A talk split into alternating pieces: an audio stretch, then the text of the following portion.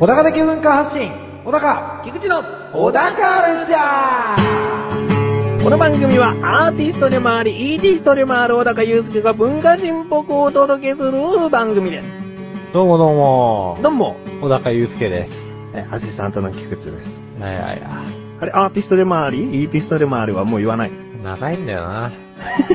長いんだよな。長いからもう言わないんですかそうなんですよね。もうちょっと、体をいたわろうと思って。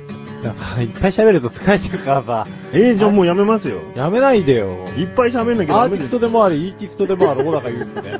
はいよく言えま した。今回ですうね、ん。早速なんですけども、何何メールがいつ届きまして、おーおーおー。ねえ、小高ルちゃんにメールなんて、おーおーおしかけですよ。読みます。ー。はい。ちゃんと記憶してくださいよ。えラジオネームトマトンさん。トマトンです。前回の腹式呼吸の話、興味深く聞かせていただきました。吹奏楽でも必須の腹式呼吸。小高殿はどのような練習で腹式呼吸を得得しましたか教えてください。え。小高殿と。殿。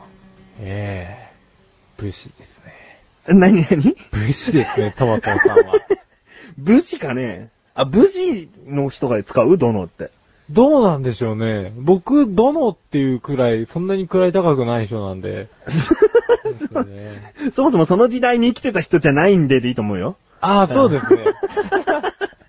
位の高い人がみん、誰かしらどのってつけられるとは限らないからね。そうですね役職的には一般なんでね。うんそうなんですよ。 3でいいよって。小高、あ、呼び捨てでもいい小よみ高たいな。でいいですよ。あうんアーティストでもあり、イーティストでもある。小高祐介 で。あそれ投げんだ小よ。高祐介どうもです。えはい、じゃあ振り返ります。ええ腹式呼吸。えはい。吹奏楽でも必須の腹式呼吸ということで、トマトさんはおそらく吹奏楽をやっている方です。まあそうでしょうね。うん吹奏楽。ぜひその、何、練習方法ああ。言えるんだったら言っちゃいな。腹式呼吸かいうん。言えるんだったら言っちゃいなと。ああ そうか い。でも普段ああも学校卒業してから練習していると前回言ってたのうで、ん。どういった練習方法があるのかまあね、まず全裸ですね。そうね。 関係あります、本当に。いや、僕は腹式呼吸の練習するとき、うん風呂なん ですよ。 おおむね。じゃあ、お風呂なんですけどから入ったら基本全裸ですね、みたいに言われると。 うん。まあ別にいいですけどね、全裸でもね。どこでも全裸で入れるっていうのはね、もうほんと。なんで服着てんの逆に。そこはいいじゃない。うんねうん。そうだ。そうだった。ついなんか、全裸のことになると。全裸のこと熱く聞なっきちゃたってくないから。そう、全裸じゃなくて、うんあの、いや、まあ、全裸なんだけど、うんまあ、いいや、全裸は。全裸はいいあの僕の場合は全裸で、うん風呂に入って、うんまあ、シャワー出すわ、うんまあそうすると、まあ、湯気が出てきて、息が苦しくなってくるんで、うん。それぐらいになってきた時に、うんまあ、こう、そんなに広い風呂じゃないんですけど、うんちの風呂は。うんまあ、浴槽に腰掛けて、一回背筋を伸ばして、うん立つん、立たないや、座るんですよ。うん。で、そのまま足を肩幅よりちょっと広いぐらいに開いて、ほう。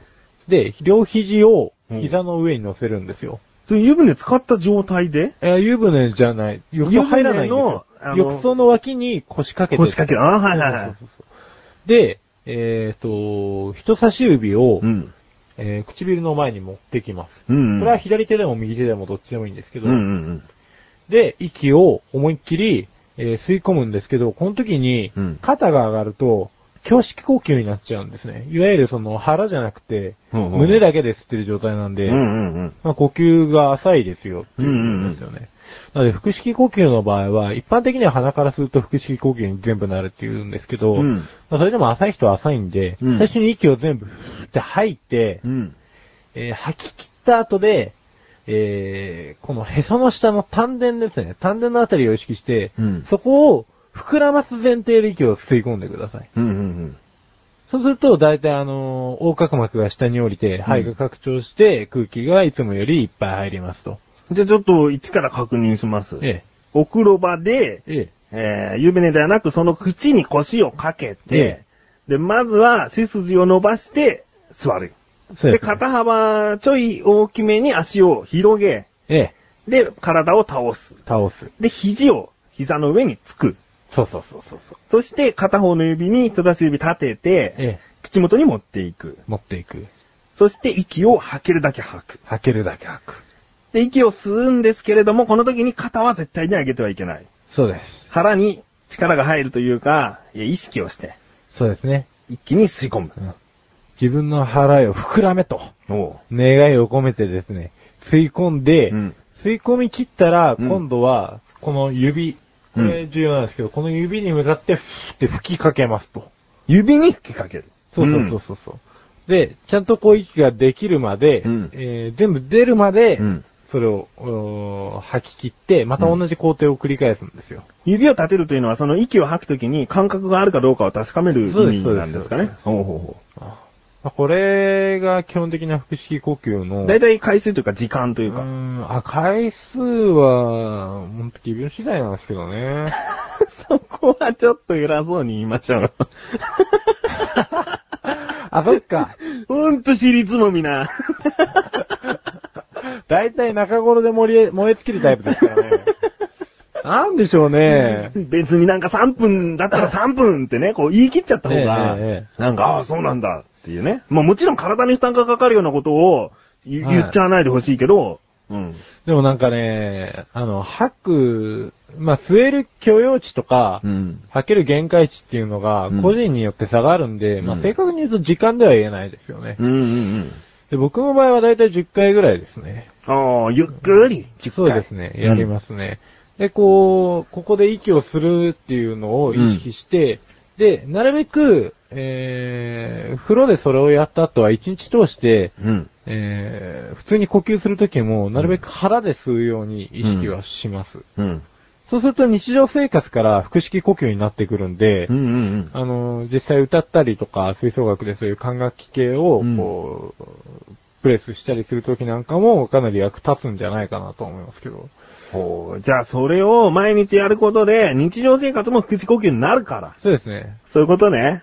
そうです。ボーカルの人とかは、うちんなみに、うんあの、最後の息を吹きかける工程の時に、うんあーとかでうん声を出して、うんえっ、と、自分の声をコントロールできるようにするのも、うんミソですね。人に息を吐くときに、あーという。そうそうそうそう。んんそうすると音程も安定してくると。そうそうそう。いろんな音の高さでやってみるのもいいんですよ。うんうんうんで、それによって息の吐く量がどれぐらい違うのかと。うん例えば低い音って、かなり息使うんですね。うん。うん。まあ同時にファルセットとかも、だから極端に高かったり低かったりすると、息を吐く量を多くしないと、ん。声が安定しないんで、うんうん。だから中ぐらいの声とか自分のちょうどいい声っていうのは、あんまり息吐かなくても歌いやすいんですよ。うんあそういう思いあるでしょあ。あります経ね験。。うん。だからもう本当に歌の後半になると声が出なくなったりとか、情けないなと思う。そう。だから息が安定して、最終的に引っ張っていけるように、尻つぼみにならないようにね。うん トークの尻つぼみは良しとしても、よしとしても、歌歌唱のの尻つぼしは、ああ、尻つぼみは、あ、ダメだこれ。許しませんよ、と。ほんと後半でダメになります ね。なんでしょうね。天性なんでしょうね。い や。いいと思います。ギャップですね。 ギャップですよ。激しく叱っておいて。あ最後にうはん、死んでしまうものあ。あ小高祐介。あ まあ今回は、ええあっという間ですね。もうメール一通で、えーええオープニングトーク終了でございます。ああ、なかなか充実したうん。感じになりましたね。トマトさうんん。やっぱりメールいただけると、話すこともこう、くらむし、嬉しいですね。。嬉しいですね。うん。またよろしくお願いします。ね。だからこのアーティストと歌っている、まあ、ペーペーなところももしかしたらあるかもしれないけどうもん、聞きたいこと、えー、うん他にも写真について聞きたいことでもいいし、ああ、なんか、旅行も好きだから、旅行先の、なんか、なんでもいい。うん聞いて みて。そう、行ったことないってことかね。うんやめてね。無茶ぶりすぎる から。ああ。でも別に聞きたいことじゃなくても、こんな旅行行ってきました、なんて聞くと、そうですねあいいねっていう話ができるから。あ、そうだそうだ。うん。じゃあよろしくお願いしますね、トマトさん。あれあなたトマトさん。トマトさんじゃないよ。あ、よかった。違う、よかったよかった。 何こう自作してると 思ったいや、そんなことないっすよ。うん、トマトさんがくれたんだよ。 うんちゃんとね、アウトロックエキスプレスが立ち上がってるもん。そうですね。ということで、はい。えーメールの方もどしどしと、え、なあればお待ちしておりまくす。ださい。ということで、この辺で。 CM です。皆さん、菊池賞のなだらか向上心をご存知ですか日頃思っていることや感じていることを、私、菊池賞がなだらかにお話ししている番組です。日常の疑問に対して自力で解決しているコーナーもあります。皆さんのちっちゃな疑問から壮大な謎までメール待ってます。菊池賞のなだらか向上心は毎週水曜日更新。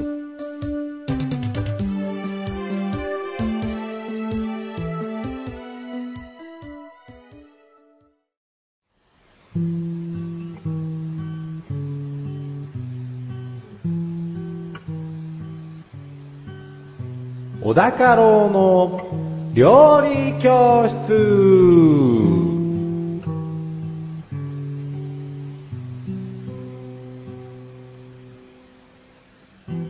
このコーナーは料理研究家の小高郎先生に食についてあれこれご指導していただくコーナーです。ちなみに番組内で料理は一切いたしません。どうもよろしくお願いいたします。あ、お願いします。小高郎先生よろしくお願いします。小高郎です。はい。イーティストの。イーティスト。イーティストの小高郎です。はいはい。ええ今回のはい。お料理というか食材、教えてみんなが大好きな、はあ、いでもな、なんかたまに嫌いっていうやつがいるとほんと信じられないんですけど、カレーです。おー。ちなみにですけど、早速ちなみに話ですけども、ええ今日の、今日のちなみに。 菊池は、ええ二十歳ぐらいまでカレーはあまり好きではなかったです。 おスタートしないでくださいよ。はい。うんうんちなみに、じゃあ、二十歳以降は二十歳以降はえ、え有名な、後ほどもしかしたら出てくるかもしれないですけども、ええここ一番屋というカレーに出会ってかはいはいはらい、カレーがもうどのカレーでも好きになりました。ああ、なるほどね。まあ最初に言ったあんまり好きではないっていうのは特えに本当に嫌いでもない。うん料理で今日はカレーだよって言われても嫌な気持ちもしないし、ではもいはいはカいレーのこともないっていうぐらいの。ああ、なんでココイチで急にハマったんですかカレーすげえってことですよ。えあれ ダメですかなんか、そんな、アバウトな、カレーの辛さと、はい。その本当に、どこでもカレーの味なんて一緒かと思ってたんですよ。えええええだけど、本当にこだわったりスパイスを変えたりすることで、こうも味が違うかと。その後に、松屋のカレーに手を出したんですええね。えまた違うんですよ。やっぱりカレーをカレーとして商品で出すお店っていうのはいはは、いそれなりにきちんといろんな試行錯誤を繰り返して、これ入れるこれ入れないだのを繰り返して出来上がった自慢のルーなんだなと。 えなるほど。俺は今日ね、あの、君より濃い話ができるかわからん って。本当に。いや、でもざっくばらんとしてますから。ここから細かいお話をしカて。レーすげえで止めとけばよか った。すげえよなって。じゃあって。そう、あそこに止めるのはある意味アシスタントなりの気遣いでもあったんですよう。ん。だってあまりにここで止めるのは不憫かと思って。ちょっと早かったですかね、ちなみに話。序盤だよだってこれ。そうでしたね。どんだけハードル上げるんだよ。まあ では、まだレッスカレーよン1行けないんで。ええあ、じゃあ、そっかちなみにがレッスンになっちゃった ら、うんダメですよ。先生の一言がレッスンにならないと。立ててんだか立てたくねえんだ が。カレーとは、はい。まあ、複数の香辛料を使って、うん。野菜や肉など、うん。様々な食材を味付けした料理の一つ。うん。で、もともとですね、なんか、カレーはインドのもうのっていん。うイメージがありますよね。ありますね。まあ、インドが発祥で間違いはないんですけど、うん。実際インドではカレーって呼ばないんですよ、あれ。おーで、カリーっていう言葉も確かにあるんですけど、それは食べ物のことを指すのであって、おー別にあの料理自体を指してるわけじゃなくておう、あの料理を確立させたのはうんイギリスなんです。おー、すごい意外。自分は、密かに、バングラディッシュとか、なんあかー、ネパールあたり、その辺行くのかと思ってましたね。イギリスなんですよ。イギっリスていうのもインドはもともとイギリスの植民地でしたからね。あー、なるほど一時期。うんねで、まあ、インドで、えー、そういう香辛料を見つけたイギリス人が母国に持ってって開発したのが、今あるカレーですよ。おー。ああ。そのイギリスの時点でも、ご飯と一緒に食べるっていうのが普通だったんですかですね。おー。だからもう、カレーはイギリスだったってことだね。お、あ、レッスン行きます。うん、そうそうそうそう。 レッスン 1! カレーの発祥地は、なんとイギリスだったんだよですね。ですね。意外。全然、意外だ奥ろ深い話ができてますよ。意外だろ意外です。こっから尻つぼみになっていくぞ。どうぞ、行きましょ ということでですね、うんまあ、18世紀の後半、イうんギリスで、まあ、開発されたわけですね。う。うん。で、えークロスブラックウェル社そっていうイギリスの食品会社があるんですよ。う。はい。こう言うとわかりやすいんですけど、C&B 社です。お !C&B! 調味料で有名な。そうそうそうそうそうそうそうそうそうそう。もう。そこが、うん。まあ最初に商品化したほう。カレーを。ほで、まあ日本では明治時代う。うんで。すね。イギリスから経由で伝わってきましたよ。うん。感じですね。で今ある日本で出してる C&B でしたっけええそのメーカーのものっていうのは輸入品なんですか基本的にはあれはイギリスで作ったものじゃなくて、イギリスのその C&B 社の支店が日本にあるんじゃないですかね。そこで、の日本で作でっていると。おそうう、作成してるんじゃないかなっていう。じゃあ、マクドナルドはこっちにあるけど、マクドナルドはこっちで作ってるでしょっていうようなもんですね。うん、まあそうだね。違うかな、 えー続けましょう。はいはいはいい。 でもね、インド行くとわかるみたいなんですけど、インド料理は、はい本当にめちゃめちゃスパイスを使うんで、うん。あのー観光客の人たちが行くと、うんみんなどれもこれも、うん。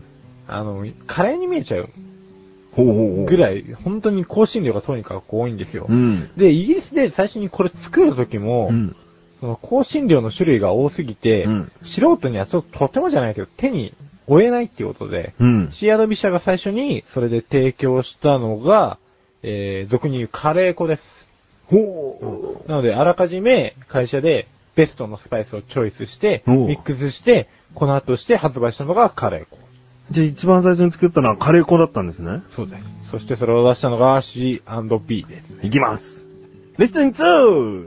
イギリスの C&B 社が初めて出した香辛料は、カレー粉だったんだよクロスブラックですね。ね。はちなみになんですけど、そのインド人の風習なんですけい。ど、奴ら手で物を食うじゃない奴らああ、危ねえ。インドの方々。インドの方々 って、はい。手で飯を食うじゃないですか。左手でしたっけ右手なんですあ、よ。右手で、左手でなんで食わねえのかなと思って調べたらですね、うんこれ左手は、あのートイレとかね、うん。要は汲んである水に左手をつけて、うんそれで直に尻を拭うんですよ。おまあ、それは、それを飯に突っ込もうなんて思わないわな、みたいな。どんだけお前、節操ねえんだよって話になってくるじゃないですか。そうですよね。左手でカレー食ってたら、もしかしてこのカレー、あれだったかもしれないみたいな勘違いが生まれるかもしれない。だからインドのカレーは、いやいやいやおいおいおいっつって ね。ええええでもなんか日本にいるインド人の方っていうのはやっぱり結局、お箸だの、フォークだのを使って食べるみたいですけどね。そうなんですよね。うん。まあ結局スプーン、まあ日本では受け入れられないですかうらね。ん。まあ、もうカレーの話はこんなとこですよ。そうですか。ええじゃあ、レッスン3、ちょっとカレーとはかけ離れますが、えインド人の左手は、お尻を拭っていたよ。え。拭ってます ねそれででももねね、やっぱ一番手が綺麗にできるって。うん。鼻の中まで。うん、そこは広げなくていいです。あそうか。うん。穴 をひ、違います違いますはい、じゃあ最後に、ええ先生よりレッスン4をお願いします。レッスン 4! 広げちゃいけない穴もあります。今回のご指導は以上です ね。先生、ありがとうございましありがとうございました。た。ちょっとちょっとなーに最近全然気分が優れないよ。大丈夫大丈夫じゃないよ。なんか楽しいことないの楽しいことそんなの俺に聞かないでよ。そんな、メガネタマーニと、マシュルがお送りする、楽しいクトーク。リンクページから行けます。ぜひ聞いてね。ね。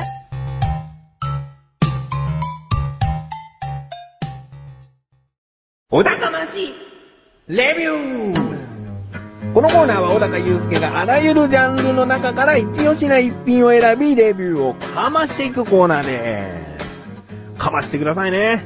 はいや、今回のジャンルは何ですか音楽。音楽ええ音楽のジャンルから、今回は何ですかアーティストですか ?CD タイトルですか CD タイトルです。 ?CD タイトルどうぞ。モーニンググローリーです。モーニンググローリー。モーニンググローリーです。アーティスト名をどうぞ。オアシス。オアシス。うーん、オアシスにややピンと来ただけで、他はあまりちょっと来てないですね。ああ。ぜひおすすめ。マ隠しッてキくジだャパさい。ニー ズ。いやー、オアシス知ってますかまあ、海外のアーティストの方ですよでねす。ね。イギリスの、まあ、UK ロックの代表格ですね。カレーを広めた方たちですかそうですね。左手でお 尻の、そこはいいです。もう、自分がカレーに持っていくのが間違いでした。間違いでした。続けてくださそうです。このね、もうほんとね、左手でお尻の穴を拭いてるなんて話をしたら、いいこの、ここのバンドのボーカルが怒り出します から。恐ろしいやつなんですよ。い。あ、どうぞ説明してください。まあ、あの、メンバーが今5人ですね。はいリアム・ギャラガーとノエム・ギャラガーっていう人がいるんですけどおう、リアムとノエルに関してはこれ兄弟です。ほう、ええギャラガー兄弟。ギャラガー兄弟。うん。ノエルが兄ちゃんですね。うんで、リアムがボーカルで、ノエルがギタリストで、うんでゲームアーチャーっていうのと、アンディ・ベル、クリス・シャーロックって、まあ、それぞれパートがあるんですけれども、うんまあ、今回は、その、5人が作ったアルバムの、うんえー、2作目ですね。モーニング・グローリー。おーセカンドアルバム。セカンドアルバム。はい。でこれがですね、すごいんですよ。オアシスの、まあ、火付け役だったんですけど、ん。まあ、UK チャートは1位で、うん。アルバム売り上げ枚数は全世界で2200万枚。セカンドアルバムで第1位を取った時っていうのはすごいですよね。すごいですね。うん。でこれが、もう最高のアルバムなんですけど、オアシスの中で。ちょっとその後はね、僕個人的にそんなに好きじゃなかったりするやつもあったりするんで、おう全曲外れなしで、っていうのは、もうやっぱりこのアルバムですね。おうこのアルバムの発売直後ですねう、んこれ逸話なんですけど、んオーディエンスがライブで盛り上がりすぎて、ん。えっ、と、飛び跳ねるじゃないですか、やっぱりライブだと。うんその飛び跳ねた振動が地震として計測されました。おうぐらいもう何万人かのそうライブ。おう大型の野外フェスだったと思うんですけど、は地震としてカウントされました。い。ほうっていうぐらい、もうものすごいアルバムですね。うん。やっぱり、その、オアシスの、特にそのギャラガー兄弟がよく作詞作曲をしてくるんですけど、この二人がとにかく、まあ、ビートルズが好きなんですよ。うん。で、まあ、そこの影響をもろに受けてるんで、やっぱり曲はね、シンプルなんですよ。すごいシンプルなんですけど、メロディーとかやっぱり近いものを感じますね。ビートルズに近いそう。そうそう。で、リアムがボーカルっていう話もしたんですけど、ノエルもちょっと歌ってる曲とかもあるんで、ダブルボーカル。えっ、と、ダブルではないですね。そんなに仲のいい兄弟ではないんですよ。あ、そうなんリだアムはノエルがハゲたら解散するって言って るし、ノエルはあいつは本当にクソ野郎だけど歌だけはしょうがねえみたいな。お認めてやるみたいうな。ん。で、リアムはかなりガラッとした、うんあの、トゲトゲしい声ですね。うん。で、ほとんどはリアムの曲なんですけど、ノエルはもうそれとは違って大人のうん。色気のある声ですね。うん。なので、えっ、と、ノエルのような、こう、ちょっと澄んだ曲を聴きたいなっていう人に関しては、4曲目の Don't Look Back in Anger っていうお曲があるんですけど、これはね、日本人的にもかなり聴きやすい曲ですね。ビートルズっぽい感じ。ビートルズっぽい感じだね。うん一番ビートルズっぽいかもしれない。うんピアノのリフから入ってって、まあサビがものすごい聴き取りやすくて、感動的な曲なんです。うねん。個人的に好きなのはね、一番最後のシャンペンスーパーノヴァなんですうん。で、これはですね、ちょっとサビがね、発音良すぎて、ション、ションベンスーパーノーバーで聞こえるぐらい。 ごめんなさい。まあ、全然関係下ない。ネタ好きですね。うん。本当にね、殺されるんじゃないかと思うぐらいの覚悟で喋ってるんですけれども、なんかね、ずっと同じコードとベース音なんですけど、うん。なんかメロディーとか、あの、ギターの絡みとかがもう徐々にこう盛り上がっていく、寺石を、寺井を見せてって最後にこう、パッと光るような曲なんでね。おうこれはとりあえず聴いてもらっアルバムの最後にもふさわしい一曲。て。そうで、激しいの苦手な人には申し訳ないんですけど、この全アルバムに関しては全曲通してほぼ激しいです。あ激しいんですけど、あの、そこでビートルズを思い出してもらえれば、うん。そのメロディーのうん。こう美しさみたいなのがあるわけじゃない。うん。なので、激しいけど、聞きやすいよと。うん。うん。親しみやすい音楽だよと。うん。メロディーラインを注目して聴いてみてよってことですね。そうそうそうそう。もちろん音色あってこその引き立ちなんですけど、うん。まあ、どうしてもトゲトゲしいのが苦手っていう人は、うんそういう聴き方もできますし、うん。ロックンロール好きにはたまらないしと。うん。 もうね、とりあえず、マシノボのようには聞いてくださいということで。そうですね。今、まあ、好みはあるけども、とりあえず皆さん聞いてくださいってことを言いたかったんですよね。そうそうそうそうう、ん。本当はもうね、全曲ね、多分ね、俺これ原稿書いてきたんだけど、うん普通に空でね、全曲案内できるわ。うんなんなら3曲ほどは空で歌えるわ。おー。まあ、そういった今回オアシスのアルバム、セカンドアルバムでしたけども、星、いくつですかい ?5 つ、 5つ、マックス 星。いマックス星です。な、何それ。や、もまう、それ以上ない。星マックス。今回洋楽が初めてだったんですけども、ええ。まあこれは、小高祐介的にも、洋楽で本当に一に争うおすすめのアルバムじゃないかということでよろしいですかなんかね、ようやく今回本当は実はオアシス以外にも進めたいのが死ぬほどあったんですけど、なんかね、一番こう思い入れのあるうん、高校生時代の時によく聴いてた、うん。自分のバックボーン的なアルバムなんで、うん。ちょっとこれから話しとこうかな。こっから、じゃあいろいろ展開させていこうかな。ああ、まあ自分の中でも、まずなんか基本というか、そうそうそうそう。そこから始まったから、ここからご紹介しようとそうなの ということですね。そういうこと。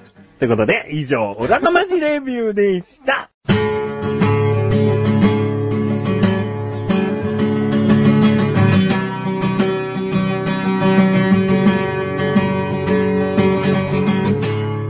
エンディングのだか今回は申し訳ございません。下ネタが多すぎです。しょうがないでしょ。そう、俺のバックボーンだから。エロアーティストですかエロアーティストです。でも、あの、カレーの時は、エロというよりは、てんてんてんてんでしたけどね。伏せ、伏せないといけない事情があるんです よ。皆さん、電波を使ってるからには。そりゃそうだよえなんか聞きたくない単語だったら嫌だからね。ねうん。えワールドワイドウェブにこんなもの載せちゃいけない。そううん。今回はさ、最初の方メールいただいてね、初めてのメールだよ。 初めてのメールいただいて、すごく嬉しかったのに。あれで悪乗りしちゃったんでしょうね。 丸乗りしたね、調子に乗って、そういう下ネタが出ちゃったんだろうね。次はもう懲らしめるメールもらった方がいいかもしれないです。うん。懲らしめたら、へこむくせに。女子の菊池宛てにね、小高祐介が調子乗っていると、 そうそうそ。そうろそろ懲らしめてやってください。うんなんかね。えいや、ちなみに言っときます。小高祐介は、ナイーブな子です。えそうです。取りも扱いに注意してください。トゲで死んじゃう人です。本当ですよ。バラのトゲで死んじゃうような人ですから。大げさな話じゃないですから。 びっくりしますから。うんえまあ、こういう喋ることをやってるから、喋ることはするんだけども、ええあまり口数が少なくなっちゃったりとか、ね、そういう風になってっちゃうから ね。そう、簡単になりますからね。ちょっと今想像して悩ましたもん。うん、だから、まあ、偉そうな感じで番組はしますけども、その上のもっと偉そうな目線で聞いてください。そうです。うん、そうなんです。